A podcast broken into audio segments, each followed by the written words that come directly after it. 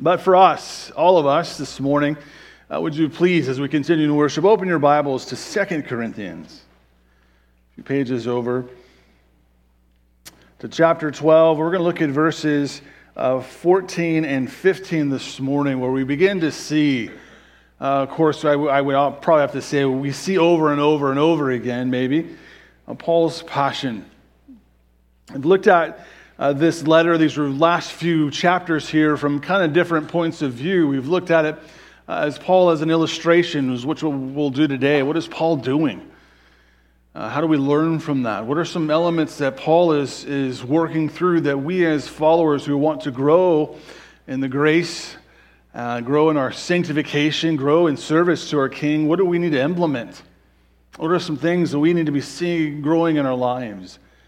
I've also looked at this from the false teachers. What, do we, what should we not be doing? And of course, we see that third group floating around, which is the Christians, the church. Uh, no doubt there are some confused Christians in Corinth. There are some, maybe some false uh, professors of Christ there. We know the teachers are false. Paul did not, um, he did not shy away from telling us that they are workers. They're in line with Satan. Uh, that, that and that needs to be said today. False teachers in line with Satan. We might get some, some hate mail for that one. I don't know. But Paul has instructed us in all these areas, and he's dealing with this group of people. And we've seen a little bit of the frustration that Paul has gone through. They're questioning, as we saw last week, uh, his apostleship. The, the very apostle who planted the church, where all the signs and miracles of an authentic apostle, of an authentic work of God were there, and yet They've come to this place where they're questioning Paul.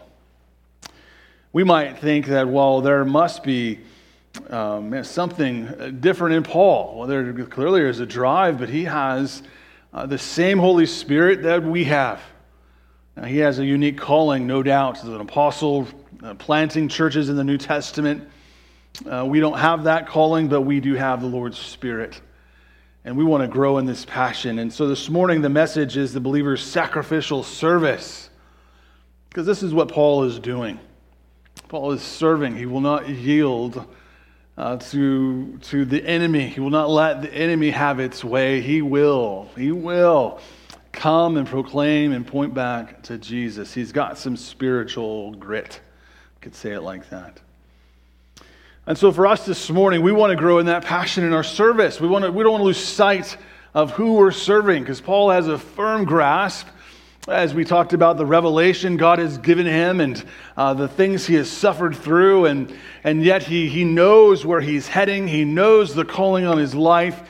He is not operating with any type of doubt or insecurity, even though he's, he's been whipped and beat and shipwrecked and stoned, and the list goes on. His sky just doesn't stop. He is the, the energizer bunny of apostles. He is going. And so, what is it, Paul? I want to be marked as one who keeps going. And yet, in the first whipping, I'd probably been like, okay, I'm out. But Paul goes through five of them, three with rods. He has a passion. His service is rooted in a passion for Christ. There was a quote that I found as studying for this sermon, and it was by the famous author Unknown. I know someone wrote it out there, but that's how it came to me. And uh, the person, this unknown, goes on to talk about how we might feel inadequate to be serving the King. We might be tempted to look at our past life and the limitations that we have, and we might think God is great and grandiose, and yet I'm a nobody. What can I do for the kingdom? And the last part is really the part I want to read here. He says, you know, then our passion for God and our passion to communicate Him will make mincemeat of our limitations. I thought that was a good quote. This morning, we can find many reasons to give in and give up, and yet Paul is pressing on. While there is breath, and we have many heroes of the faith who could say the same thing. Uh, Bonhoeffer, while it is day, I'll labor. The Lord can come tomorrow. We hear it for our heroes. It should be echoed from us. So, in these two short verses, we see Paul's conviction, his struggle. No doubt the issue with money is floating around in there. The, Paul didn't ask money from the Corinthians, and they're a little upset at that, which is usually backwards, you know, today. Um, but this is what he's dealing with. Verse 14 and 15. He says, Here, uh, Uh, for this third time, I'm ready to come to you, and I will not be a burden to you, for I do not seek what is yours, but you. For children are not responsible to save up for their parents, but parents for their children. I will most gladly spend and be expended for your souls. If I love you more, am I to be loved less? Let's offer a brief prayer as we look at these verses this morning. Father, we ask that you would open your word to us. We are followers of Jesus Christ. Lord, we have counted the cost. We have picked up our crosses. We are following, and we are in need, Lord, of instruction from your word. This is an area in which uh, we might struggle, um, serving and being humble pressing on. These things that go against the flesh, that often go against the culture, go against the current. Lord, we need your spirit. So, Lord, I ask that you would open it to us, instruct us today, get me out of the way that we would receive what you have for us. And that, Lord, we would grow in our holiness and in our obedience, that this would not simply be knowledge. We ask this in Jesus' name. Amen. Well, it's been an interesting week as I was thinking about back on this week. Last Sunday evening, we had the opportunity to watch a pre screening of the documentary, The Essential Church. And in that, we saw the conviction of three pastors who said, uh, We are responsible unto the Lord. We have a right and a duty to their government, but when the government says you cannot worship, uh, the church is uh, to worship. Uh, we see that as uh, the three spheres of divine institution. God has made the family back in Genesis 2. He has uh, started the, the development of government. We see that in, in Samuel. And of course, we see the, the church in the New Testament. Uh, these are all gods, and they all have a responsibility. And even uh, there is instructions to the government and what they're supposed to be doing in Romans 13. But we saw that there, are, there is a conviction, there is a need to serve the church, to stand with God's word. Uh, we know, I hope you know, that no souls are, will come to Christ if the gospel isn't preached. There must be something um, that is communicated about Jesus, about sin for the Holy Spirit. The Holy Spirit has told us He works according. Faith comes by hearing, hearing by the Word of God. We must communicate it. And even beyond that, it is the Lord's day. It is a day He has commanded us to come and to worship. And so we experience that. And I encourage you, I know it's open in theaters now. If you're able to go watch it or didn't get a chance to come and see it, go watch it. Uh, let it be an encouragement to you. Uh, we also got to experience yesterday, the first time that we've done that, of serving the first responders. So we see uh, in this one week those serving in the church, the spiritual element, and we also see another element of the extension of God's sphere of government, our first responders, and us just responding to that and serving them. Uh, to which, uh, thank you again to all those who've come and serve. And so, we, as we look at service, and I don't want you to get so focused down into the weeds that it is a very specific thing, but it is a multiple uh, thing throughout your life. Uh, we want to be the church that stands together, essential, because our conviction is as Christians to come together and worship the Lord. And we want to serve in the church. We want to deal with the spiritual needs of every soul. And we realize there's a responsibility in our community. We're so thankful for those who would simply, without even knowing us, of course, Jack was going around telling everyone yesterday, remember this face. He said, if there's a fire burning and you see this face, save this face first. That's what he was telling them. Without knowing us, they will go into harm's way. Right? We see how the Lord is, has structured uh, the world. Both have, uh, or all three have their responsibility. And so Paul is, is showing us the focus, the service, right? The spiritual needs. He's, he's jumping into this church. He has not yielded in any way. And so he has sacrificial service. He has told us that he loves them. And yet, he said this back in chapter 11, he said, As the truth of Christ is in me, this boasting of mine will not be stopped. In the regions of Achaia. And he says, Why? Because I do not love you. And he says, uh, God knows I do. He's going to serve this church sacrificially as he has been doing, and he loves them, and nothing is going to get in the way between him and the gospel, not even money. And yet, what do we see in verse 15? If I love you more, am I to be loved less? Paul is characterized by a consistent readiness. Service is ongoing everywhere. I serve at all times. Here it's focused on the Corinthian church, and he has no doubt served this church. There have been uh, multiple uh, visits. There have been uh, two canonical letters. There have uh, been the extension of other emissaries, as Uh, Apollos, or excuse me, Apollos, Titus, and Timothy, who have gone. Paul has invested quite a bit, and now he's telling them for a third time, I'm coming to you. I'm going to be there.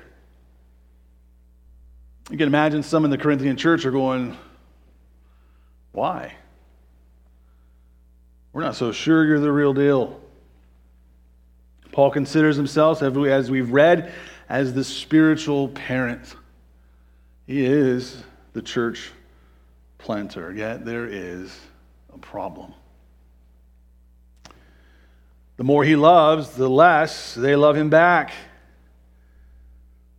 I don't know if you've ever experienced that in your life. The more you love, the, the, the one, the response is rejection we see this is, the, this is what's happening the issue of money, the false teachers, the lying that is going on, the divisions that are still somewhat uh, working through there, all the, the things that might make you today go, you know what, it's a lost cause. And yet we see some, some conviction in Paul not to yield, the Holy Spirit riding through him. And what does the Holy Spirit, uh, at least for us this morning, convey? What are we to get a hold of? Well, I think the first thing that Paul teaches us is not to lose sight of what this whole thing's about. The believer's sacrificial service must stay focused. Focus. Verse 14. Here, uh, for this third time, I am ready to come to you, and I will not be a burden to you, for I do not seek what is yours, but you. And then he tells us an illustration for children are not responsible to save up for their parents, but parents for their children. Paul's focus is their souls. I don't want your resources, I want you. Isn't it easy for us to lose sight of that?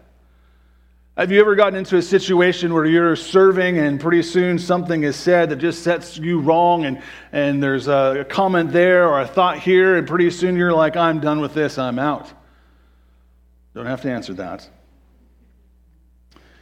The Corinthians, the issue is money. Paul, how come you didn't ask money of us? We think what you've communicated to the other churches is better stuff because they've supported you.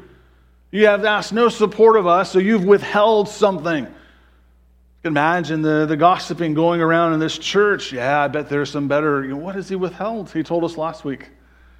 There were signs and wonders. God validated it. But of us today, we can get upset, right, if we don't uh, get our own way. There's something not going right the way we want it, or someone's not serving the way I think they should serve, or whatever it might be. It's easy for us to start looking down the point of our nose we lose sight of what this is all about. I think Paul, again, I've said this a few times, if anyone could say, all right, let me, let me wipe the dust off my hands of this church and move on, it's this guy. But he's not. He does not seek what is yours, I seek you. Why does Paul have this drive? Because he understands his service in the context of Christ. He has told them back in chapter 11, verse 10 Therefore, I'm well content with weaknesses and insults, with distresses, with persecutions, with difficulties for Christ's sake. Paul's not coming to them and saying, My service is awesome because I'm Paul. Paul is coming in the weaknesses and insult and distresses and whatever the false teachers are saying because Christ demands. Paul will endure these things, insult, distresses, Christ's sake. No doubt, Paul has a unique testimony, doesn't he? I would imagine at some point in his life, he's thought about when he was Saul. He references these moments in his resumes. But he has, he has to contemplate being present at the stoning of Stephen and then heading to Damascus full of himself, uh, obtaining letters to extinguish these Christians, these people who are a part of the way. And the Lord Jesus meets him the way to Damascus. Acts 9, Luke records Acts 9, 3 through 4. It happened that when he was approaching Damascus, and suddenly a light from heaven flashed around him, and he fell to the ground, and he heard a voice saying to him, Saul, Saul, why are you persecuting me? I think this definitely is a motivator to no end in Paul's life. He, he references it. I was a persecutor of the church, but he ultimately knows I'm a persecutor of Christ. And who is he persecuting? Well, he was, gave approval to the stoning of Stephen. He was persecuting those who were attached to the way. And he realizes that in this moment, the Lord identifies with his people. When his people are persecuted, Christ is persecuted. In Matthew 25, 37 through 40, we see these words when the, uh, then the righteous will answer him, Lord, when did we see you hungry? I'm pretty sure I would have saw you hungry. I would have made sure you had some, some uh, good steak, right? Not just a can of tuna, all I had in the house. I would have gave you some good food. I would have fed you.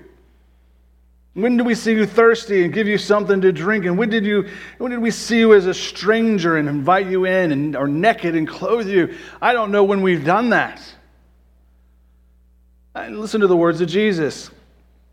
He says, When um, the king will answer and say to them, Truly I say to you, to the extent that you did it to one of these brothers of mine, even the least of them, you did it to me. I mean, Paul, in his theology, understands that the ministry of the church, he is ministering unto Christ. He will tell us a little bit later, all of this is in, uh, in front of Christ. All of this is for Christ, because of Christ. We see some of the motivation that drives Paul. See, you and I will struggle with this. We'll struggle. We will lose sight over the, the, the pith of things. Someone said this, someone did that, whatever it might be. The list goes on. Yet Paul sees through all the noise. He focuses on the soul. He ministers unto Christ, even to the least of them. Contrary to the false teachers who were there to get money, focusing on the wrong things, causing dissensions and problems, laboring ultimately for Satan uh, that's what false teachers do, not Paul. Paul told them in chapter 11, verse 2 For I'm jealous. I'm jealous for you with a godly jealousy, for I betrothed you to one husband, and so that to Christ I might present you as a pure virgin. See, Paul is, as he told us, a spiritual father. He is a selfless parent, he is a sacrificial parent. His drive is that Christ would be manifested in them. This is what drives his service. Uh, this is what the Holy Spirit focuses. It drives him here. It is Christ and then their souls. He doesn't lose sight of all those other accusations, all the other issues, all the other problems. He stays focused on what needs to happen. See, so us, why we hear the noise. Uh, we struggle with remaining sin. There's going to be moments where uh, there's issues and problems and concerns. There's going to be no noise. There's going to be issues. There's going to be distractions. There's going to be embitterment. There's going to be at some point in your life where you go, I don't think I can go there anymore. Because you've lost sight. Now, we're talking if there's egregious sin, we want to deal with that. We're not talking about those things. We're talking about what takes us out of serving. We've lost sight that my service is for Christ. I've lost sight that it's for His sake. I've lost sight that they're souls. I've lost sight of, of the reality that they're a soul, they're going to spend eternity in one of two places, whether they like it or not. Every soul needs redemption. Every soul needs to be reconciled to their Creator. We can't do that. The Holy Spirit can do that. We are to be a church that is active. People need the Lord. Years ago, the Salvation Army was holding an international convention, and their founder, William Booth, could not attend for physical problems. But he cabled his convention message to them. It was one word, just simply said, others. Others. Focus on the real issue, cut through all the noise. We live in a world full of noise. No doubt you've had conversations with folks who are bought into critical theory or sexual non binary ideas or, or whatever the sexual revolution is now saying. And you might have concluded, well, in my own, in, in service to the Lord, that's great because I know I'm serving the Lord. And yet, we might have those who are confused, and we need to, to speak. Point them for Christ, point them to Christ. See, Paul stays focused. Stays focused. Remember what it's about. How is it that he can walk away from that list of suffering back in chapter 11 and say, Here I am, I'm going to press on? Yeah, you can beat me down, you can beat this body down, but I'm going to keep going. How is that? His service is for the king. And he realized that if he does not present the king as the one way, those souls have no hope. So, in, our, in your service today, in your sacrificial service as a follower of Jesus Christ, don't lose sight of what it's about. We live in a world where there is only two spiritual families the Bible knows nothing of racism, it knows of two races. Those, right, in Adam, doesn't matter the color of your skin, those in Christ. That's the battle. Don't get sucked into the noise. Engage the truth. Paul is here. He will not get sucked into what the false teachers are doing. He's going after souls. Going on to verse 15, we see this. Another thing that we can have a takeaway is that our, our sacrificial service has a distinctive character. He says, I will gladly spend and be expended for your souls. Now, last Sunday, I mentioned our, convic- our conviction is uh, revealed by humility. We are humble people. Uh, we've been to Calvary, right? Lest we forget, Lord, bring us to Calvary. We've seen what our Savior has done for us. Uh, we are humble people, but that humble and that humility is not to be some type of, of grumpy, humble humility. Ever met a grumpy person? Some of you have. Did you want to stay around that grumpy person? We're not to be grumpy, humble people.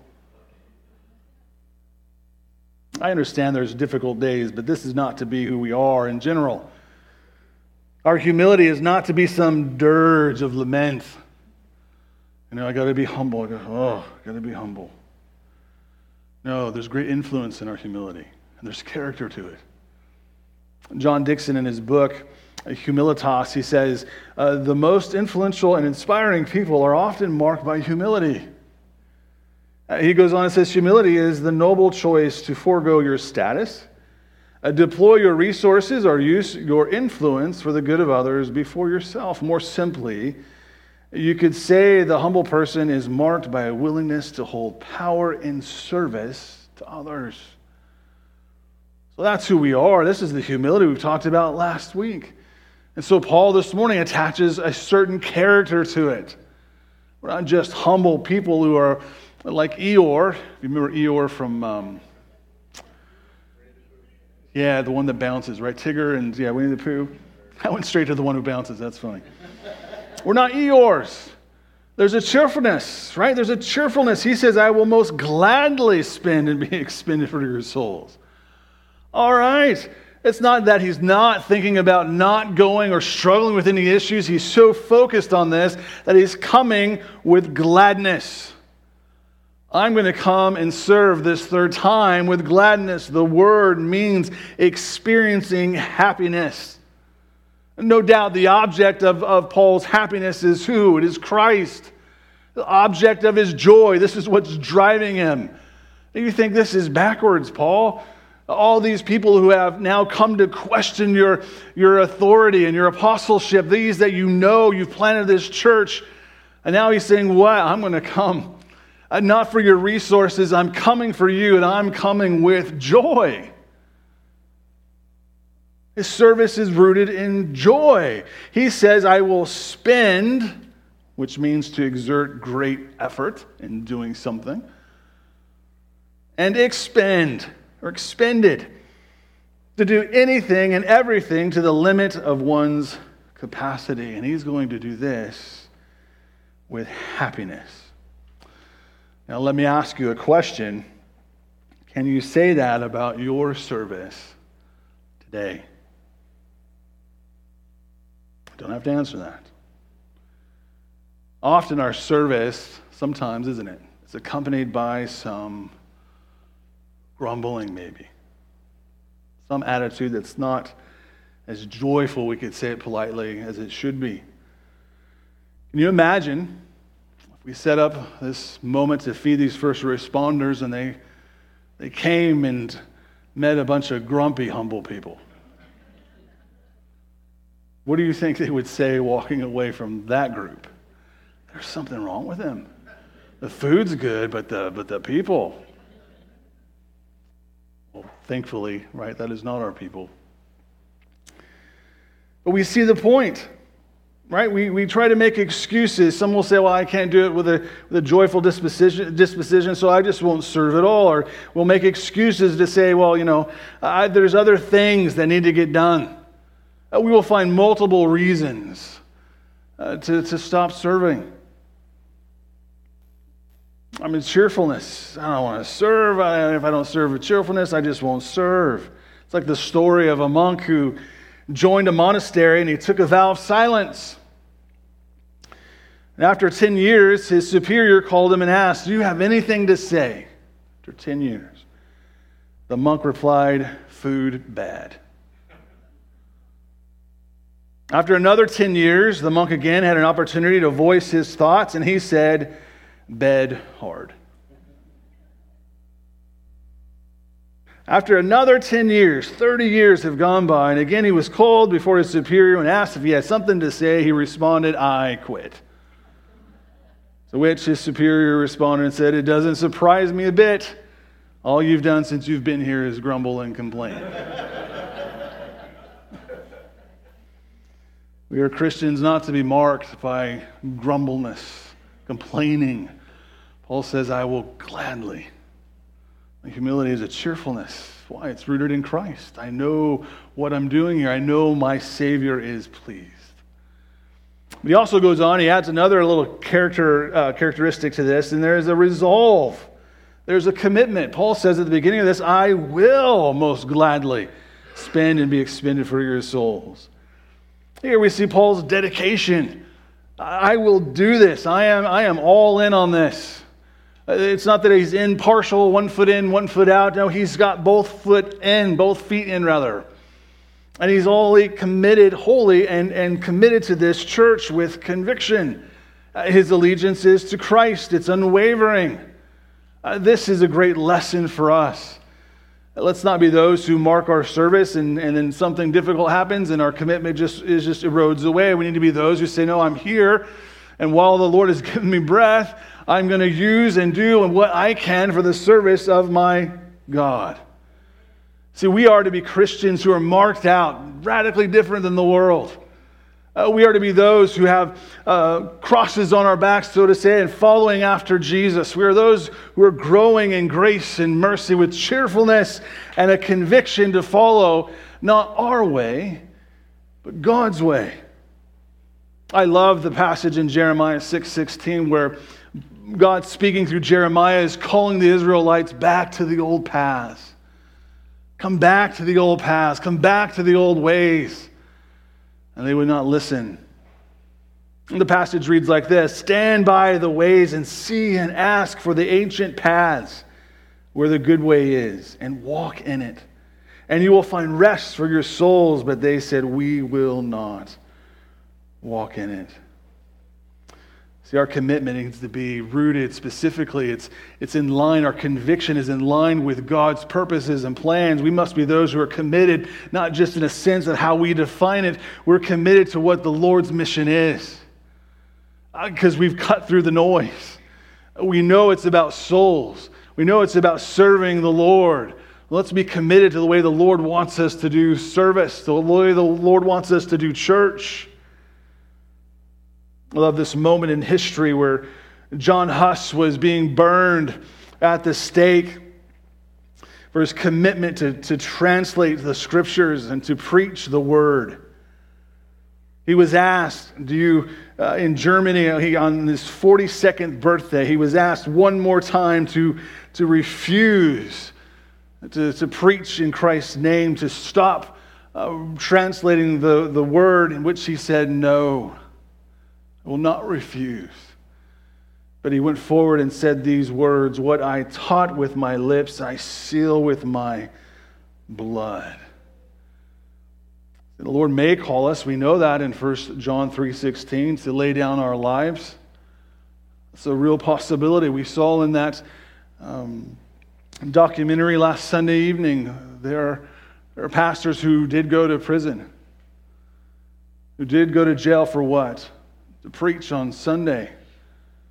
It's not as severe as what John Huss experienced, but we see the direction of our culture. The Lord yet is calling us to be firm and our service to be resolved, committed, cheerful. We know where we're going. See, the Lord has called us into this, hasn't He? Luke 9 59 through 62 says, uh, the responses that the Lord heard about following Lord, permit me uh, first to go and bury my father. But Jesus said to him, Allow the dead to bury their own dead. But as for you, go and proclaim. Go and proclaim everywhere the kingdom of God.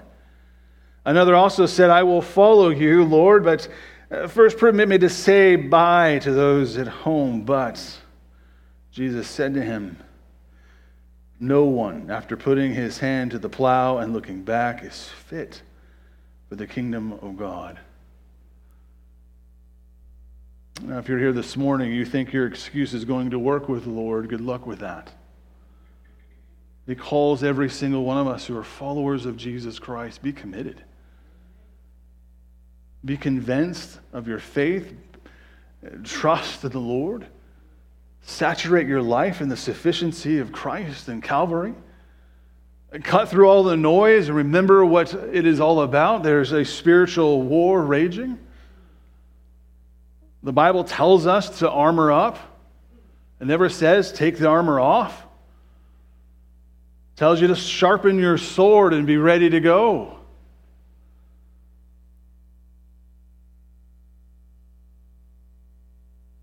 But this is, this is the ultimate sacrifice. Here is where Paul is going. Paul will give that ultimate sacrifice. A Roman citizen, he ultimately will lose his head serving. What is our problem today as an American Christianity? I would argue that we've become very comfortable in our way of living.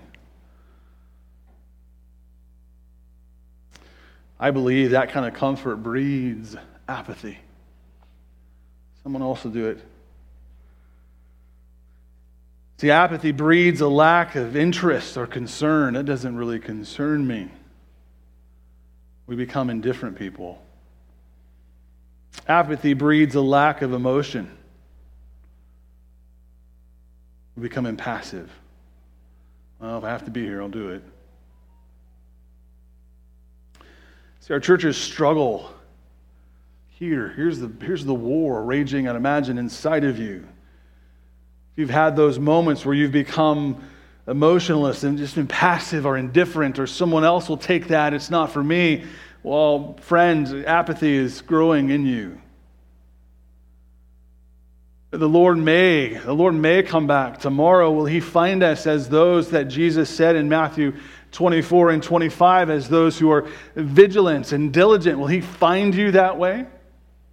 That's what he tells us. These are the servants that I want to find when I return. Well, clearly, Paul is laboring.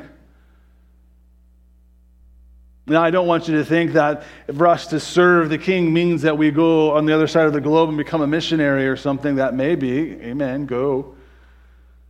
But it's every act of service. It's every opportunity to engage other souls. It's time of encouragement, praying. It's as our morning Sunday on Saturday mornings, our men's study. It is about uh, finding men you can confess your sins to and grow in the Lord. It's about being serious with your faith that you'll be a light that shines even brighter. I'm committed. I believe. This is who Christ is. I'm convinced there will be a day I will stand in front of him and give an account. See, what, what happens today is we find it hard or difficult to give of our time, maybe our energy, or even our money to the church. We hear that word and we think, oh, goodness, here the pastor is asking for more money. No. I don't need. But the Lord does, the kingdom does. Uh, we are all ministers of the faith. The Lord is requiring of us to be committed. The Lord has given you resources and responsibilities, and He's given you gifts in your own life that you are to turn around and use for the kingdom of God. The Lord knows you need food on your table. We go back and read the Sermon on the Mount. He understands all of those things, but He also wants you to realize that your resources are for kingdom growth and impact. This is where Paul is laboring. Paul is kingdom focused. He's doing this cheerfully with complete conviction, and he is resolved in it. His time is here, his energy is here, his resources are all here.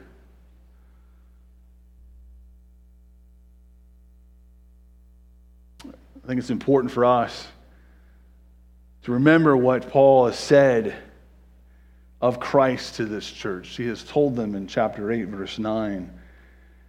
For you know the grace of our Lord Jesus Christ, that though he was rich, yet for your sake he became poor, so that through his poverty you might become rich. How is it that we become rich?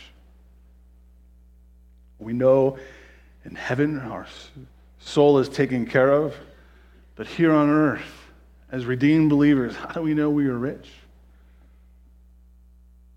We become those with a cheerful disposition who are steadfast, immovable, always abounding in the work of the Lord because we know that our labor in the Lord is not in vain.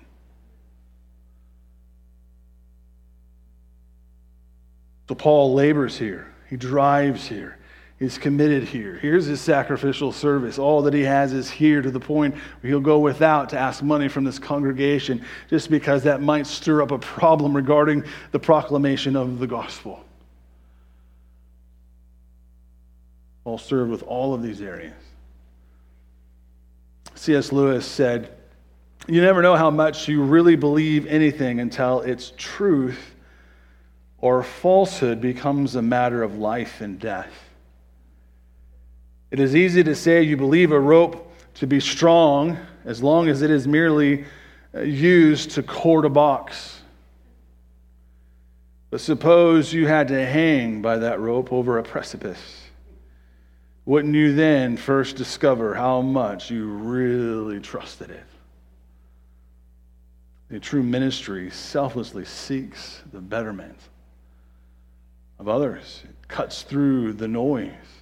It understands we're in a spiritual warfare. There is those who will go into eternity and to heaven who will hear the words, Well done, a good and faithful servant, who will also hear the words, others will hear the words, I do not know you.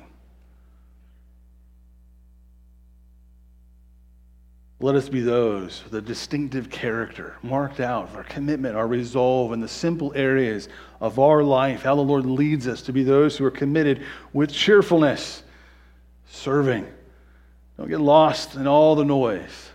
Stay focused. There are souls. And my last point simply here this morning is the believer's sacrificial service continues despite recompense. Paul says, if, if I love you more, am I to be loved less? Gives us the rhetorical question. We would say no. The reality is that's what's happening. Seems like the more he loves them, the less they respond in a positive way. But I want to stress upon you the, the certainty of Paul.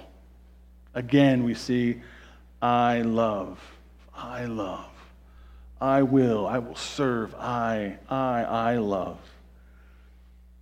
It's not wishful thinking. It doesn't stop him in his ways. He's committed totally to this church. He's given uh, multiple letters, multiple instruction, multiple visits. He's sent multiple friends of the gospel. He's done all these things, and he's still telling us, I will love.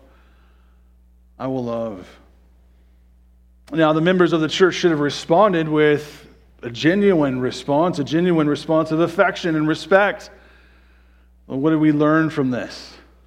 The opposite is true. You're going to have times in your service where maybe you give of your time and your energy and your resources, and the response is a thankless one. Now, a disciple who knows what the big picture is, is it's not going to bother you. But that might be a struggle for us. Love is not always reciprocated. Sometimes we go unnoticed.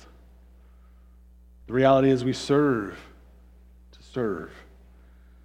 Now, it's good, and we should acknowledge those who serve. The Bible is replete in those areas, but sometimes you may not get that. Don't let that stop you. We may have that thought in our mind, well, I did that last time and no one acknowledged me, so I'm not going to do it again. Or, uh, you know, I was looking for some type of recognition, it wasn't there. Or, you know, I did this because I thought I would get something out of it and it didn't pan out. Whatever the, the, the, the thought with that might be, our service must be simply pure and obedient to Christ. The focus is souls, the character is cheerfulness and resolve. And I'll serve even though we might experience the opposite in response. A.T. Pierson says this Whatever is done for God, without respect of its comparative character as related to other acts is service. And only that is service. Service is comprehensively speaking, doing the will of God. He is the object. All is for him, for his sake, as unto the Lord, not as unto man. Hence, even the humblest act of the humblest disciple acquires a certain divine quality by its being done with reference to Him. He says the supreme test of service is this For whom am I doing this? Much that we call service to Christ is not such at all. If we are doing this for Christ, we shall not care for human reward or even recognition. Our work must again be tested by three propositions. Is the work from God? Is it in line with His Word? Is the work for God?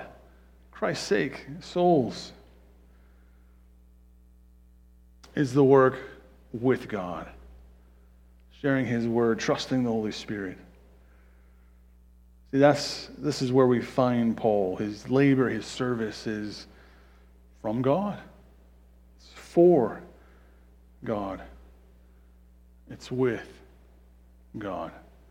How does Paul cut through all of this? He has this wonderful conviction, this wonderful theology. He sees through the noise. He understands, despite the issues, the concern of money, despite the false teachers, it's souls.